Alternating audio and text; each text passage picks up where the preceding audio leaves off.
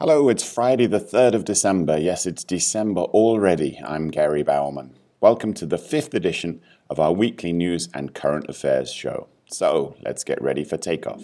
This is the SEA Travel News Show.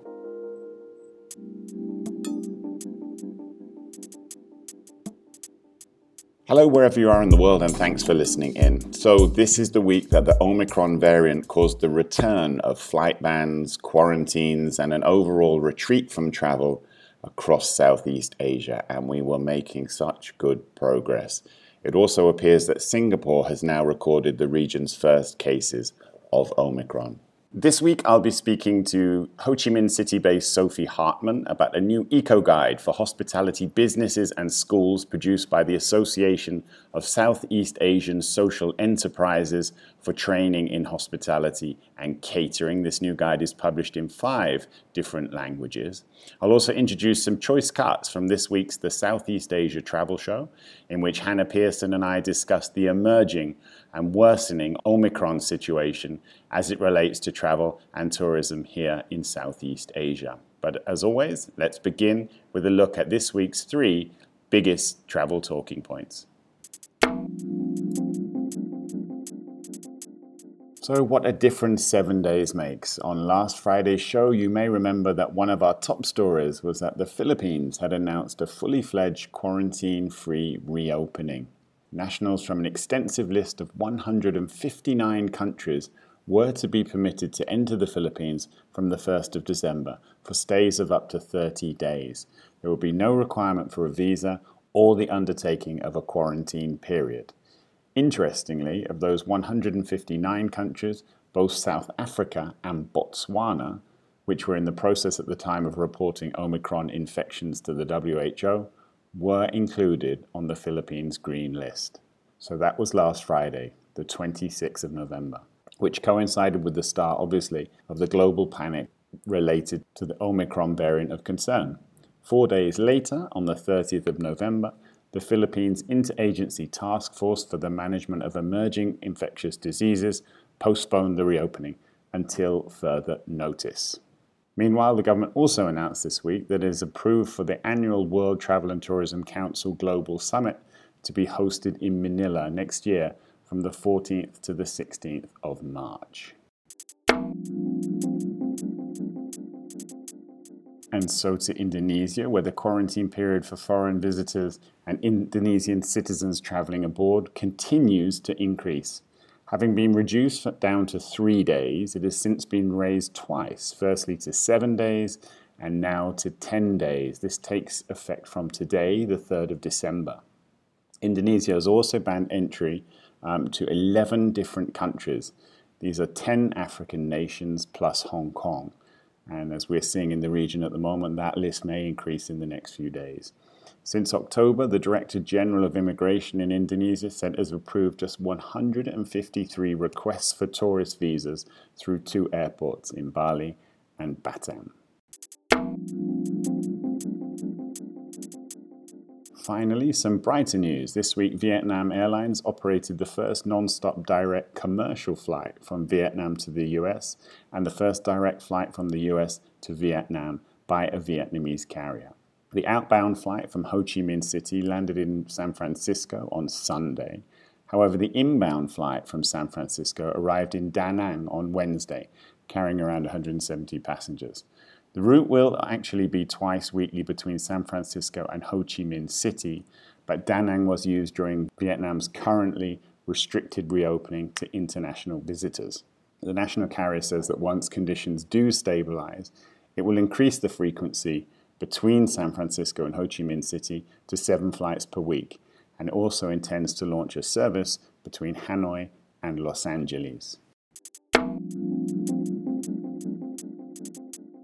It hardly needs to be said that the pandemic has been disruptive of every single aspect of travel and tourism over nearly two years now, and that includes the work of NGOs. The Association of Southeast Asian Social Enterprises for Training in Hospitality and Catering, or ASSET H&C, brings together vocational training centers across the region to help vulnerable young people to learn new skills in sustainable hospitality and tourism. This week it produced a new eco sustainability guide in four regional languages. I spoke with Sophie Hartman, Regional Coordinator for Asset H&C, who is based in Ho Chi Minh City, to find out more about the project and how it has managed to sustain itself over recent months.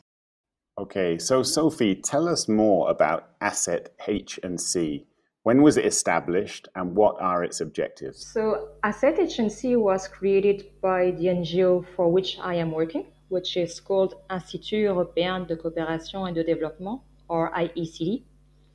IECD has been present in Southeast Asia for more than a decade, and with local partners, it implements vocational education projects, like, for example, the Hospitality and Catering Training Center in Mae Sot on the border between Thailand and Myanmar, which is a school that supports the professional integration of youth from the Karawaran minorities by teaching them tourism and hospitality skills and actually, over the years, IECD realized that there were in the region various initiatives with a similar approach and which actually shared many common interests, were facing the same challenges, and had a lot to learn one from the other. And that's how Asset H&C Network was created in 2016. The, the main objective was to help these schools uh, that we call our members to have a greater impact and over the years, Asset H&C has become a powerful community of professionals committed to helping underprivileged youth to break the cycle of poverty. Nowadays, um, the role of our network is threefold. Uh, first, we create spaces for our members to share experiences, practices, tools, and resources so that they can strengthen one another. Second, through a variety of capacity strengthening activities, we also help schools to progress in specific areas such as pedagogy, entrepreneurship, gender equality, environmental sustainability. And finally, we scale up our members' visibility at regional level, notably by sharing their commitment to sustainability. So you mentioned there that you work in a regional level. Which countries are you currently active? Uh, so uh, we currently work with 13 schools across Cambodia, Myanmar, Thailand, and Vietnam. And to become a member, schools have to meet three main criteria. They have to deliver vocational training programs in tourism, hospitality, or catering. They have to target disadvantaged students, and they also have to implement a training restaurant, cafe, hotel, or even a bakery shop. And this is actually a very important point that guarantees a high focus on practice as it allows to train students in real life settings. And in many cases, such setup also allows to finance part of the training, which is totally free for students who otherwise would not be able to access an education. Now, the pandemic has been disruptive of absolutely everything across our region over the past 20 months, but particularly this year, 2021.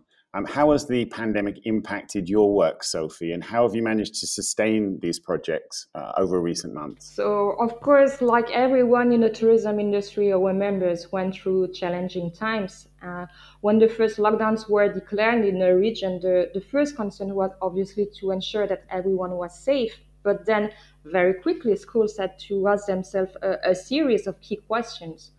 How do we keep training our students and mitigate dropout risk? How do we find sustainable employment for recent graduates and also for alumni who lost their job as a result of the crisis?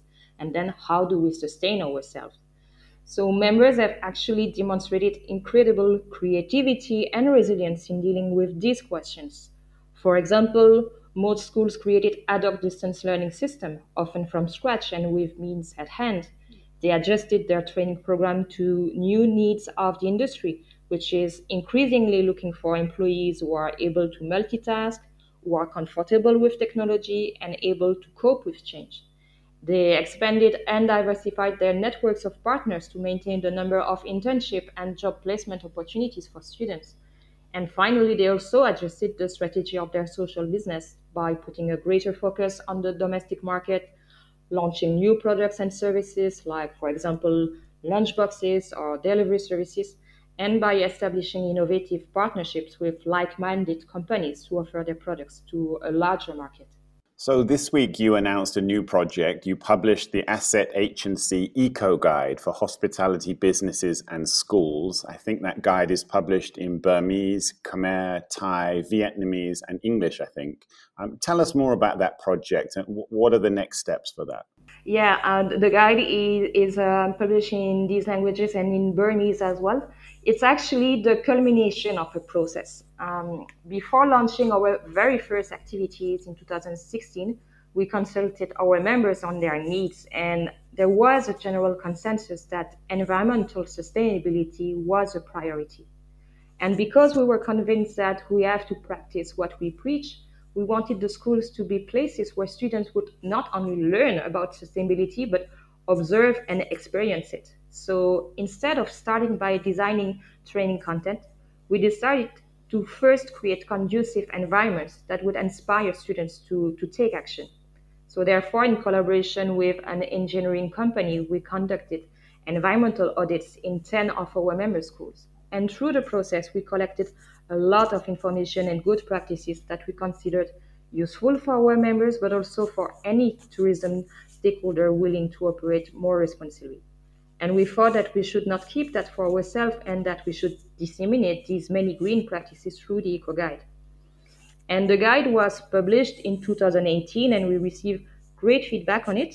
But some uh, people commented that it was a pity that this resource was available only in English. So, to promote a more inclusive approach to sustainability, we decided to translate it in the national languages of the countries where our members are located. And well, to be honest, the translation in four different languages, each one with their own alphabet, has been a bumpy road, and it took us a little bit more time than what we anticipated. But I think that it was worth it, and the timing for the release of this translation actually seems to be good as COVID 19 has put a sharp focus on the necessity to rethink tourism. And well, because today everything uh, is going digital. We also have co- converted the content of the Eco Guide in what I would call short video learning nuggets in order to still reach a wider audience. And the next step will be to release these videos through our social networks in the next few weeks. It's a fascinating project. And, and you yourself, Sophie, how have you been involved and how have you seen this project develop over time? Well, um, the, the, the interesting point um, with the the audits is that we conducted them in two stages. So there was an initial assessment, and then one year later there was a follow-up visit. So during the initial assessment, uh, all the schools received uh, an action plan with action that they could implement to keep progressing uh, on that topic and uh, well the schools were the one who would uh, decide which priority they would like to give to the action and what time frame they, they would give based on their own situation. But then it was interesting to see one year later uh, how they, they had progress and, and to have uh, so our uh, partner to, to keep providing guidance to to keep uh, progressing on that topic it's a fascinating subject, particularly in terms of looking at how we can train young people in hospitality and catering and make it very, very relevant for their own circumstances and their own situations. I'd imagine people around the world will be quite interested in this project. How can we find out more? And is there any way that our listeners can get involved? Uh, well, uh, to find out uh, more, you can, of course, uh, visit uh, our web page, uh, www.assethc.org. And uh, well, uh, as borders are reopening, anyone can come and visit the social businesses of Asset H&C members. Not only they will enjoy a great experience, but they will also contribute to the training of promising young people. And uh, if you are a tourism professional in the region, schools are always looking for internship and job placement opportunities. You can also share your expertise with our students and teams through skills based sponsorship and of course, uh, anyone can always make a donation. Great. And you mentioned there that you will be also releasing some video learning parts to this project. Have you got longer term ambitions about how this might develop in future? Well, we, we keep also working with uh, our trainers because, well, in parallel to the development of the Eco Guide and, and the audits, we have developed uh, some training content. So uh, the idea is, to keep um, supporting the trainers uh, so that they are able to integrate more and more environmental consideration in, in their own training. My thanks to Sophie Hartman of Asset H&C in Ho Chi Minh City for explaining this important project. There are several different socially responsible aspects to its work, and Sophie will come back onto the show in the new year to discuss these in more detail. And we finished this week with a couple of excerpts from this week's The Southeast Asia Travel Show, which, which tackled the emerging issues as countries start to erect new travel barriers here in Southeast Asia, across Asia Pacific, and worldwide. Firstly, here's me talking about the border closures being implemented. You know, shutting borders down to African countries is that really actually going to stop the spread of this of this virus? If if if it was, as we su- suspect, something between about two week lag between the first case actually being uh, the specimen being collected and actually being reported to the WHO and governments then actually starting to put in in place these these restrictions, uh, it's traveled around the world. So it, it you know, it seems pretty likely Omicron is around the world right now. It's just a case of identifying the cases and isolating those. That's going to be a very, very important part. We're going to have to go back to this track and trace uh, mechanism. This, this perhaps even mini lockdowns. We don't really know right now. But the border closures at the moment don't really seem to me to make a great deal of sense if the virus has already traveled. And here's Hannah's response. See you next week. No, I mean, and that's something. Um, you know, I was watching uh, CNA yesterday, and they had a, an advisor to the Philippines government, um, and he was talking about this, and he he was talking about Philippines imposing travel restrictions ahead of the Delta um, variant as well, and he, what he was saying was. It's not a question of if the Omicron variant is going to enter the country, it's when. You know, that, that, that makes a lot of sense. We've seen with Delta, you can close your borders, but it's still going to get in somehow. It's more about buying time. And I think I, I just get the feeling in Southeast Asia, they see, you know, things are slowly picking up. And we're getting to this end of year period, which is a really crucial period, um, you know, for the economy in terms of generating consumer sales, boosting tourism. And I just wonder if governments just perhaps just trying to protect this time, at least they can get this revenue in protect the country until the new year and then see what happens. But potentially, this this really has the this could really knock all of that progress off track for, for the December year end holidays.